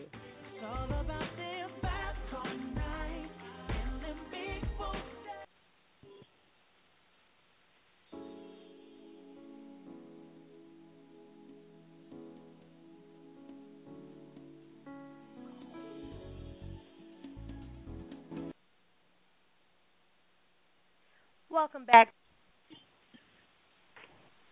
Welcome back to Let's Face It. Although I have the pleasure of introducing her as our expert guest, the topic of discussion is not pleasurable. Daphne Young is the Vice President of Communications and Prevention Education for Childhelp, a nonprofit group that advocates for abused and neglected children. How are you this evening, Miss Young? I am doing great. Thank you so much for having me. And you are right. This is not a pleasurable topic, but it is a pleasure to be here, and it is a pleasure to hear that you are getting people to face it. Thank you. And you know, one of the things, one of the reasons our show really wanted to discuss this this evening, we noticed in the past couple of weeks in our area, there were just so many, not only cases of abuse that were reported on the news, but just heinous acts against children. Um, I remember one case where the child, um, apparently the mother was gone. She had left the child with her boyfriend, a toddler, as a matter of fact. The child was crying for its mother, wouldn't stop crying. He got upset, threw the child against the wall, and when she continued to cry, he stomped her to death. And you know, we live in a time, whether it's sexual abuse, whether it's violence, whatever it is, it just seems like there's a total disregard for children. Um, there was another case about a, a mother who was just arrested. The remains of her son was found in her car, and this child had not been seen or heard from for 11 years. So it just seems like it's it's open uh, open field day on our children and child abuse, and something we we have to look as a society for what we need to do to try to prevent acts like this from happening. But you know, after I agree completely, this, and you hear these terrible stories, and d- just what you describe, it's unfathomable, and yet, exactly, you know, there are people in these circles uh, orbiting these families, orbiting these people who uh walk by every day, who see something wrong, who Mm. maybe got a little twinge in their gut but didn't take action. And so there's the monsters that do these things. Yes. And then what's worse for me is that there are hundreds of people throughout a child's life that walked by. Yes. And you know, our guest tonight, that that's one of the things that as horrific as her story is, I mean all of it from beginning to end, that's one of the things I, I just couldn't understand. This one predator who in the whole neighborhood and God knows, you know, what his other span was over the years of abusing children, but in a whole neighborhood, you're just molesting families of children. And, and you know it has to be something even if the fathers were not present in the home I, I just find it hard to believe that there wasn't one parent. There wasn't one authority figure. There wasn't one person in the child's school that just noticed something is really off about this child. Something's wrong. Um right. and you know it just seems like i i just think about when i was growing up you know, you knew of those cases where yeah, something seems to be wrong, or you know, maybe that one uncle or or whoever in this person's family, there's a little something going on. But there's so many acts now in the news. It, it, it's so it's worse than that. Um, what are the statistics as far as you know child abuse and the victims and things of that nature when it comes to this? Well, you have a report of child abuse being made every 10 seconds. You have, to the examples that you've shared tonight, you have five children that die each day as a result of child mm. abuse. And and here at Childhelp we've been saying, you know, that's five too many. We shouldn't lose one child. We shouldn't have one Right. child suffer from physical, emotional, sexual abuse, neglect. And yet we have these reports constantly in the news. One of our hopes is that through prevention education, more people are coming forward and there's more disclosure. But I think that whenever we look at the numbers, I always believe there's just so many more that we don't know about. And Mm. uh, you know, you're talking about a case about young people um, earlier in the show, and approximately one out of five children who will be sexually abused, almost a quarter of them suffer at the hands of another minor. And so we see a lot of that in the news. And a recent DOJ study showed that 80 to 90% of young teen offenders are not arrested. And the families try to handle the situations themselves, or it's overlooked, or it's covered up. And you mentioned it in many communities hey, that one uncle, that one cousin, that one brother, uh, that one sister. And Yeah. it's just kind of washed over. And and what that does is that stops the system from being able to come in and solve the problem and perpetuates it so that now you have an adult predator eventually who does just what you described and preys upon a neighborhood, a town, a community, often moves. Um, I was involved in a case recently where we were trying to crack the aliases of an individual who was moving to Hawaii, to Arizona, all across the country, changing names, uh, not registering as a sex offender, and continuing to harm countless children. Wow. Now, see, I didn't, I didn't think about it from that perspective. I mean, that that definitely is something. Wow, and that makes it even more difficult to capture that type of a predator. But you know, you said something, and and you said something about um, a, a quarter, I believe, were abused by other children. And I remember when I first came across your name, it was with comments that you were making on the Duggar, the Josh Duggar child abuse case. And I wanted to ask you about that because one of the comments you made was, and I quote, when people are faced with sexual abuse within the family, they tend to deal with it privately and minimize the offense. And I remember there were so many points of that case from what was shared in the media that just it left you speechless. Um, because you know I, I saw the the parents saying that you know they they implemented safeguards to protect their daughters, and then you know as as further information came forth, it, it said that after the safeguards, you know, before he had molested two of his sisters.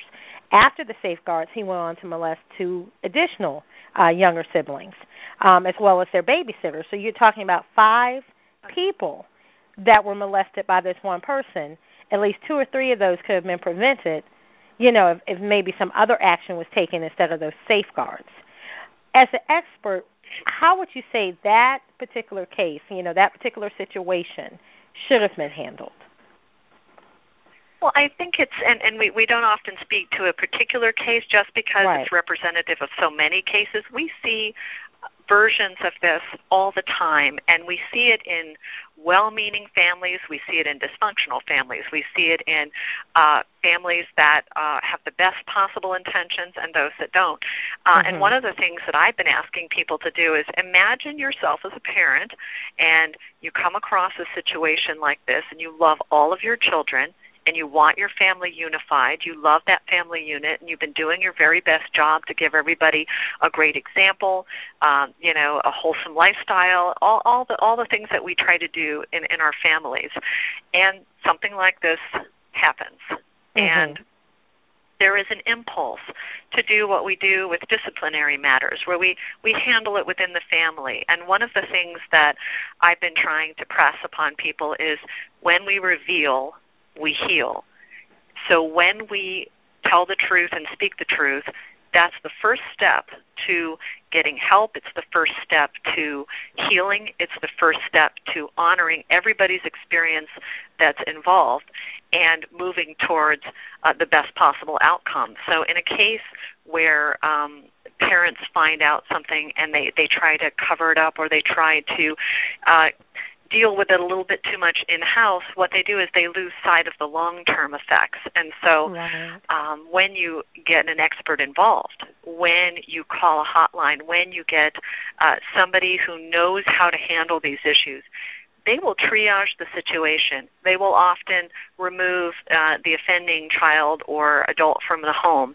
They will institute a safety plan for reunification, or they will prioritize the healing of the victims and perhaps uh, find a safe place for the acting out child to um, enter recovery. And so we just ask that parents and families don't try to take the law into your own hands. Don't try to become amateur armchair psychologists. Um, get someone involved that knows what they're doing so that they can be an advocate to you because they're going to help each child. They're going to help the families. I understand the fear. And I, and I get it. I think people think, well, uh, we're going to call someone in. They're going to tear the family apart. Right. Our child's going to go to jail. You know, they they see this entire nightmare unfold. When in fact, uh, authorities want a, a reunified family when it's safe and healthy. They want people to get the right treatment, and there will be follow up, and that's good for everybody. It kind of puts a safeguard in place that takes the pressure off of the parents, that takes the pressure off of the victims to to handle their feelings uh, on their own or through a family dynamic, and it gives everybody an advocate in that situation. And I think that's the healthiest place to start. And let me dig, let me just delve into that a little bit more. Yeah. Just using a scenario. You have five children, or, or how many children? You find out that one child has inappropriately touched the other. You know, of course, as a parent, you're going to want to sit down and talk to that child. You're going to want to understand the situation. After that, what's the first thing you should do? Who do you call? Where do you where I do you say we have uh, the Childhelp National Child Abuse Hotline. It's one eight hundred for a child, and it's for survivors. It's for a child in immediate crisis. It's for parents that are thinking of offending or hurting a child and need resources Mhm. right away, and it's also for a parent in this kind of situation. So Okay. They're trying to muddle through this and and figure it out themselves. They're probably absolutely frantic. Uh, they have some children that are hurt and and may have lasting repercussions. They have one child that they also love who has done the hurting, and so Right. we have 24/7 professional crisis counselors at the Childhelp National Child Abuse Hotline and they serve the United States, all of its territories, Canada, Guam. Uh, they can translate in 170 languages, so no matter what language your story is in, there's a way to translate it so that you can get services and resources. And it's Wow. anonymous, so the parent can start off with that fact finding moment to figure out what to do next. And what will happen is you have a professional trained crisis intervention counselor, and this individual can review the story, understand what's at play, and be able to direct individuals to the resources in their areas. You know, there may be some cases where it's a federal crime, there may be cases where it's a state crime, there may be cases that don't qualify as child abuse but um, still require some form of follow up resource. And so somebody who's professional can make those determinations and then give the families to that next step, whether it be a CPS, whether it be calling the police. Um, they can help an individual who's who's at that crossroads make those decisions. So I want to stress too. You said that was an anonymous service, Right. so they are able to call and that allows in. Mhm. Right. Yeah, and that allows them to call in, say, you know, I, I'm having this situation. I just heard from one of my children that um, a visiting cousin acted out upon them in this way, and um, the cousin wasn't sure what they were doing was wrong because someone did it to them, and now I'm sitting here with two potential victims, or, but I don't know what to do next. I don't know how to start helping the children. I want to grab my child. I want to shake the cousin, and I'm just in this complete Right. state of not knowing where to turn and the crisis counselor can say you know, okay first things first and, and whatever determinations they make you know let's go into the other room let's sit down let's have a quiet Mhm. conversation uh you know uh if you give me a general region i can start to put you in contact and even make those contacts for you um that Wow. will help you get to step 2 and then you'll make that contact and then those people will take you to step 3 all with processes in place to heal the family and heal um you know if it's an offending child that that is kind of unaware of what they're doing but essentially at the very end and the most important is to advocate for those victims make them feel seen and heard and make the victims understand that uh, they're not going to be hurt anymore and they are safe Right. And I'm so glad you. First of all, that's a wonderful resource. Um, all the things you listed when they call that number that they can get help with. It doesn't matter what the language is. It doesn't matter the hour. You know, you can call and then have it anonymous. So you know, I'm sort of timid about what to do. I can call in with the expert. Um, that's amazing right there. But what do you say to the stop person? a that- parent from being terrified oh, go ahead. Oh, I was just going to say uh, it'll stop that parent from being terrified of uh, making that call because of well they're going to trace the call and then the police Yes. are going to come and then they're going to split us up and then my children that I love are going to be harmed and and maybe I overreacted and and so this individual will just say you know tell me about the time. What time of day it was? What what did the child say exactly? What were the circumstances? Uh, where's the child now would probably be the first question. Is everybody safe right in this second? And and then the advocacy begins and it should be a very controlled and reasonable process and linear and, and so that so that nobody feels like the chaos is continuing. And that's what you want because it's so Mhm. chaotic for parents to go through this. Absolutely. And you really don't know what to do.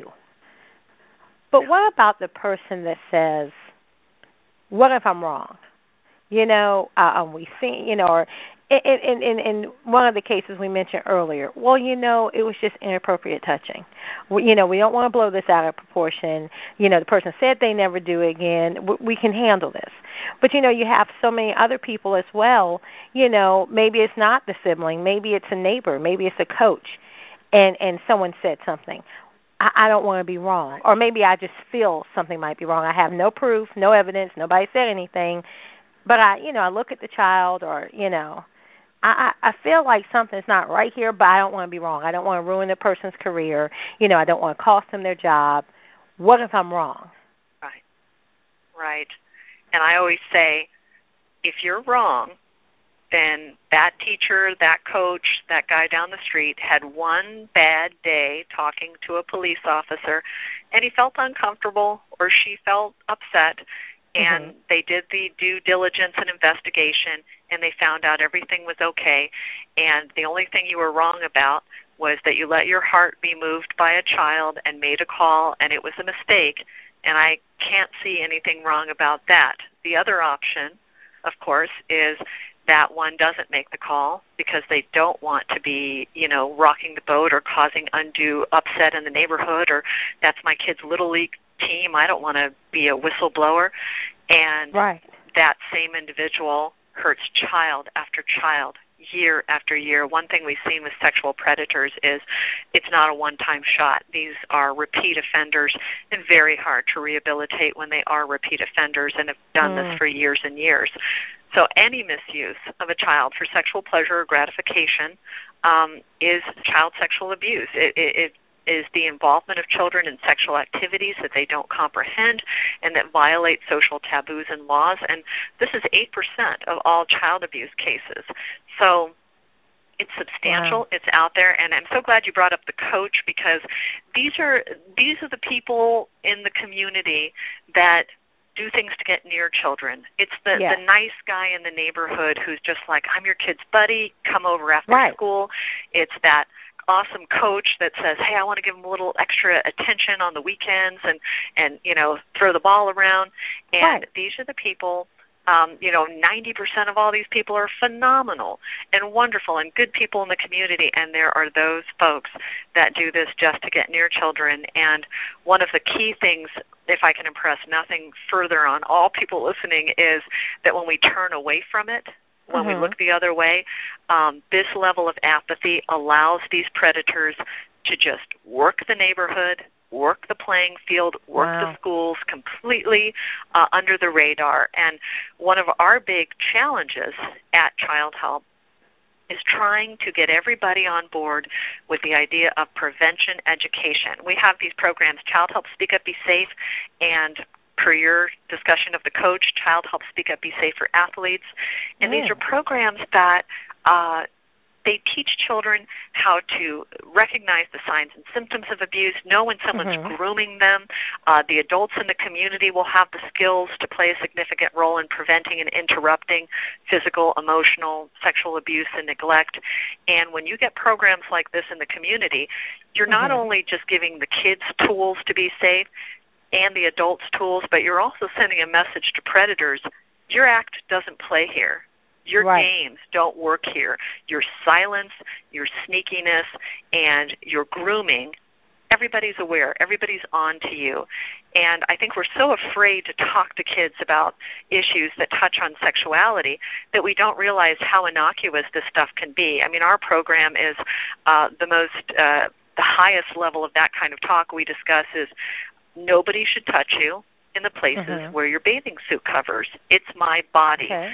And when you teach children things about personal safety, what's Mhm. good touch, what's bad touch, uh, how to speak up and be safe, uh, you're just empowering them. This is not a sex talk, this is an empowerment talk. And so we are really adamant about prevention education because that's your first safeguard. And then when something happens, then you have something like the Childhelp National Child child abuse hotline where you have 1-800 for a child and now that they've seen what it looks like even the little child will know oh that person started telling me i need to keep a secret with our little game and they showed me uh, bad pictures and i'm going to call 1-800-48 child and someone's going to help me uh, or i know to tell a safe adult because that's what the program Childhelp speak up be safe told me to do.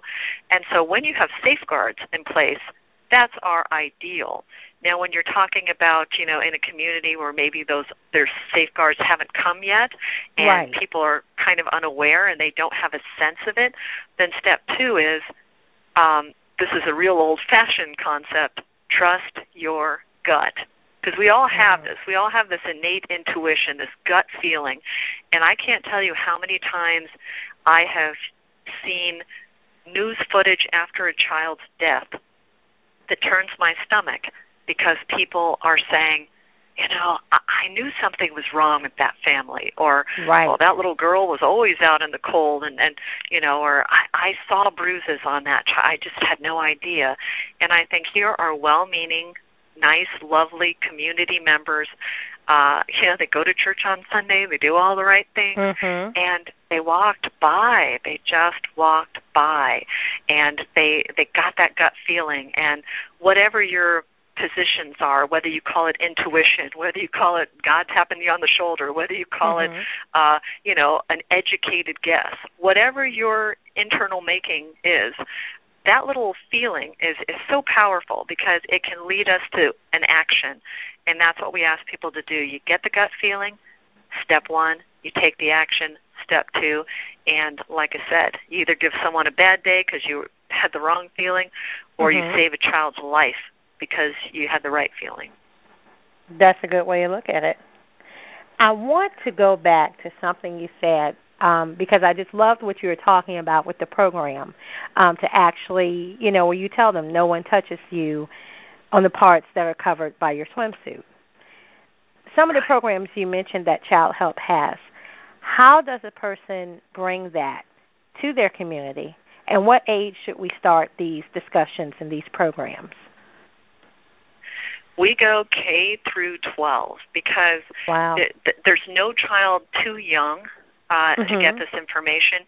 And let's also include children of varying degrees um, developmentally. So disabled children are often Yes. at risk because um, you know they're they're vulnerable and and maybe they can't coherently explain all the time what's happening to them. So it's in multiple communities and it's at multiple ages. Uh, I'll give you a little anecdote. One of my big challenges has been I was talking to a sports team about Childhelp speak up be safe for athletes. And I said this will be great. Your kids will start the sports season safe. And Mhm. and I just couldn't get their buy-in. They said well that's kind of depressing.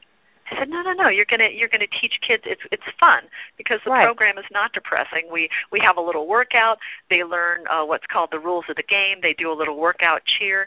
And we embed um physical motion and energized ideas into them before they go run or play their sports. And they have all these concepts at their fingertips. It's rhymes it's running and it's playing but it's teaching them the essentials.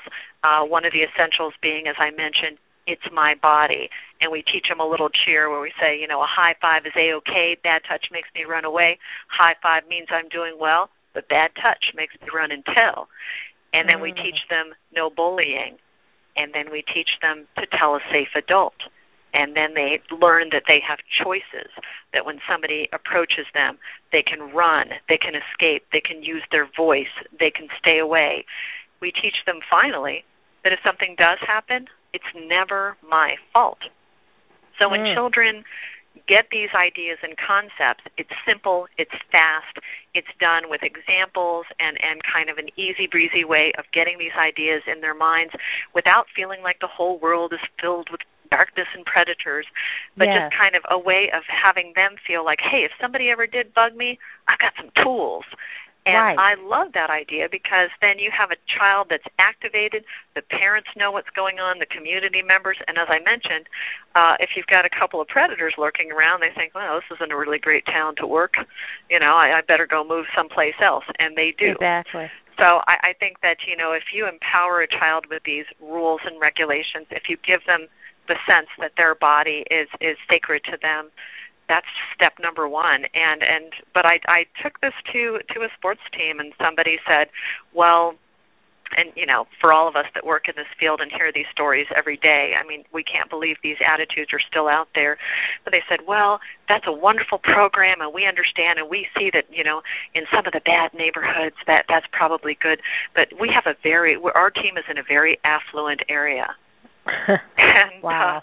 uh, oh, excuse me. And uh, oh, we- just we have a it's very affluent and it's a nice team. And I said you need to come down to the Childhelp Children's Center where you're going to see kids in rags, and you're going to see kids that look like they walked out of Gap Kids ads in in the most expensive and perfectly matched Yeah. outfits. And to assume that you know what a victim is going to look like, that you know what a predator is going to look like. And I said look to your left and look to your right because that's what predators look like. They're well dressed, they're well spoken, they're charming. Uh, Yes. You don't get to the life of a child, you don't get access to children by just being a creep in a trench coat. Exactly. They come in all walks of life, and they're very good in transforming themselves. to that environment for that particular child, as we heard earlier tonight. But you know, before we let you go, we, we, we again we thank you for coming on the show. We thank you for taking time out of your busy schedule for such an important topic. How can the listeners follow you? Um, you know, some of the things, and, and please don't feel like you're you're just saying the same thing over again. But we definitely want to right give them those phone numbers, those websites, some of the programs you mentioned, as much information as possible. So anyone that's heard this program tonight, maybe there are some victims that this really struck a chord with and took them to an unhappy place, and they just feel like right now right. they need some help. Absolutely. For those people that were triggered tonight, uh, we've got our hotline counselors waiting for you right now. If you're triggered in a few hours from now, they're up all night and they're waiting for you. The number is 1 800 for a child. That takes you to the Childhelp National Child Abuse Hotline. And again, those are master's degree counselors, they're not volunteers. 1 800 for a child. And if you're a child in crisis listening and you are in trouble right now, they're going to help you get out of trouble. If you're an adult survivor and you're in stress, they will talk you through that and, and help you get resources in the area. Um, if you are a survivor or someone that just cares deeply about this issue, uh, visit www.childhelp.org. Learn about Childhelp Speak Up Be Safe and Childhelp Speak Up Be Safe for athletes. We have a virtual platform. We have a representative at our offices. And if you just go to www.childhelp.org, uh, you can learn about those programs and how you, as a parent or as a community activist or as a young person who feels like every kid in your school and neighborhood deserves this can start to take action to get it into the schools, get it into the field. And if you run a sports team, you have coaches, whatnot, say, hey, I want our kids to learn this before they start their sports season. I want this to be the safest team on the block. And so if you can just promote pre- prevention, um, get that hotline number out there. You know, if people are able to contribute uh, through either financial resources or time or energy, or just be able to, you know, today, if, if you learn nothing else and you think the next time I get that little feeling, I'm making that call immediately. That's like all the treasure in the world for us because you probably saved a kid's life. Yes. And you know what the the things you mentioned as well for those that they they like you said they can go to the website they want to advocate um they want to bring the programs in and and you know you said you have master degrees um people on the phone it's not just volunteers Right. what are the things your organization needs the most now is it volunteer um or uh, not volunteer advocates do you need funding more or what resources would you really need from the community that we can help out with Well, we've yeah, we've got great resources and we've got great volunteers. Um, we can always use more, but uh, yeah, if if you want to sponsor a school, if you say, uh, "Hey, I have a company, I just heard about these programs," or I, "I've got a, a sports equipment store and I just heard about this Speak Up Be Safe for athletes," um, and I want to sponsor the school. I want to um, just take a school in my community that I have heard about abuse. I've read it in the newspaper. I'm sick and tired of this happening. My kid goes to that school, and I'll be darned if I make it a more affable place for a predator.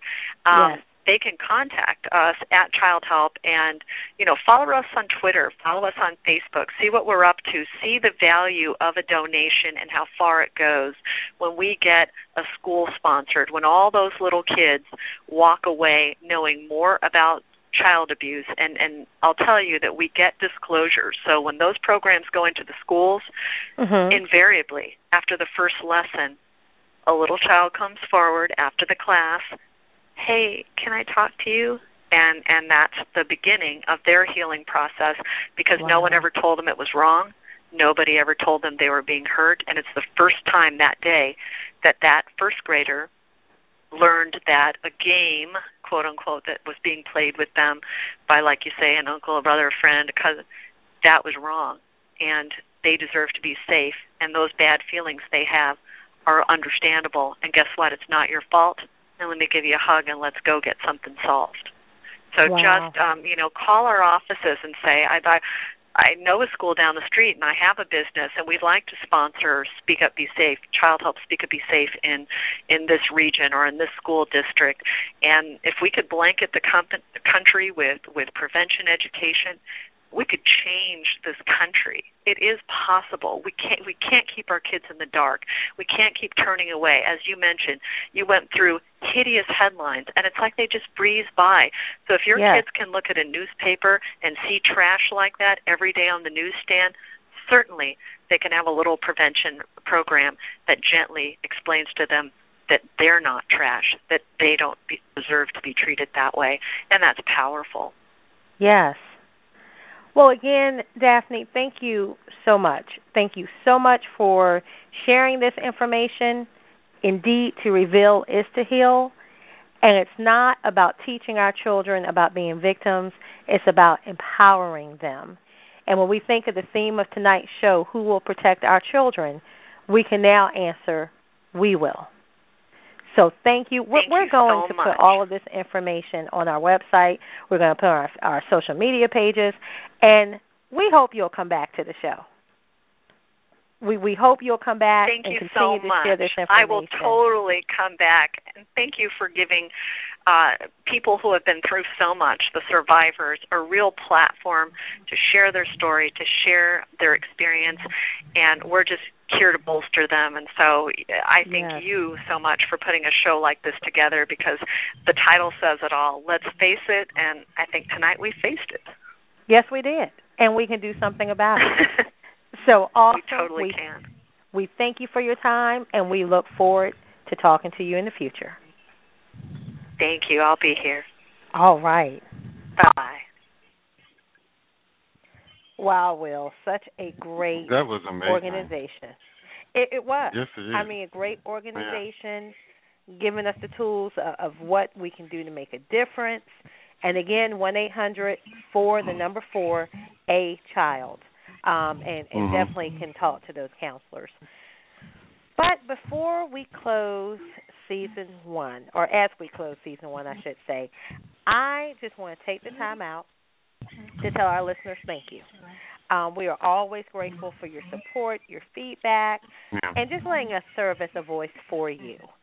Um, know that everything that we do on the show, it's with you in mind. It's to inspire, to motivate, to encourage, and keep you informed, as well as transformed in times like these. But I, I couldn't let the season end without saying a special thank you. Um, of course, for someone that's near and dear to my heart, and of course that would be you, Mr. Will Strayhorn. Oh my goodness. Who me? you. Yes, you. Yeah. Don't act like you shot. I tease you. I pick on you. I push you, and you know, and sometimes we we just don't see eye to eye. Um, typically in the wee hours of the night, early morning, but that's okay. Mhm. Um, I'm always thankful that you are so gracious and you lovingly allowed me to share your stage. And I Oh, yeah. just wanted to fully express my appreciation. Everything that you do You're day so in welcome. and day out. Um, you know, there's nothing in it for you. You know, you have your accolades, your awards, um, your recognition. But you know, Mhm. the problem is oftentimes people who are successful they never reach back and provide that opportunity to someone else that could really benefit from their experience and their knowledge. And you know, you just invested your your time. You're a great encourager. You're always a comforting voice, and you know, you'll always say, "We can do this. We'll find a way to make it happen."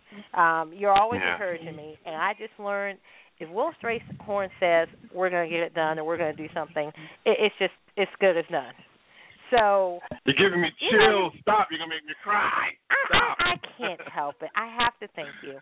And you Oh, know, you gosh, still I manage to be really I humble. appreciate it. You're really humble. I appreciate you're it. you're so giving. You're just so kind. So I wanted to say thank you. It's a pleasure to work beside you. You're welcome. Um, well, even though you, you know, sometimes the feeling is the same. The feeling is the same, uh, and the feeling is the same.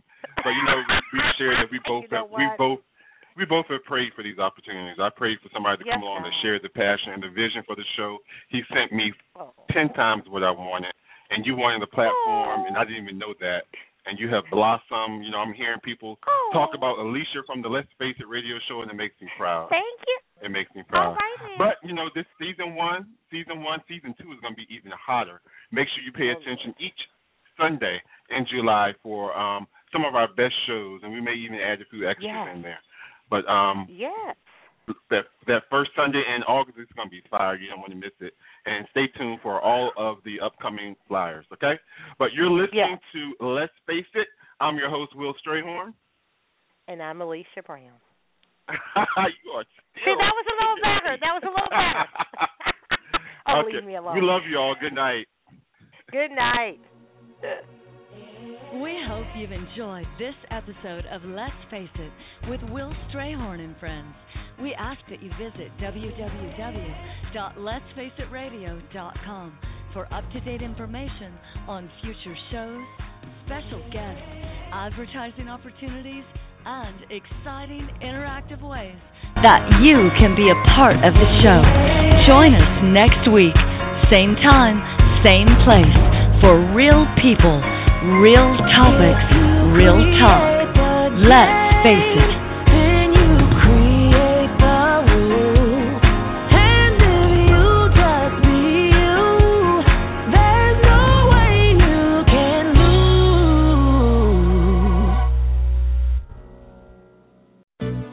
Backstage has everything to help you get a fresh start, including active gear from brands you love Reebok, Fila, K Swiss, and more. Hurry in and find the best booties of the season, starting at $19.99. And pamper yourself. Bring the spa home with fragrant candles, aroma diffusers, even salt lamps, starting at just $5.99. Best of all, look for incredible markdowns in every department all month long. Macy's Backstage, off price, on trend, arriving daily. Find your store at Macy'sBackstage.com. Hi, Fashion Hotline. Help. My family's New Year's resolution is to be more active, but we could use some new styles for motivation. Run into Old Navy. Old Navy? Yep, right now. All Old Navy active styles for the family are up to 50% off. Kick it into gear with leggings, mesh tees, and more. Up to 50% off? Ooh, I'm feeling motivated already. Tops start at just 7 bucks for adults, 6 bucks for kids, with compression leggings and active pants from $15 for adults, $12 for kids. Kids, get a move on. We're going to Old Navy. Hurry in for up to 50% off all Old Navy active right now at Old Navy and OldNavy.com. Valid 1 3 through 110. Excludes in store clearance.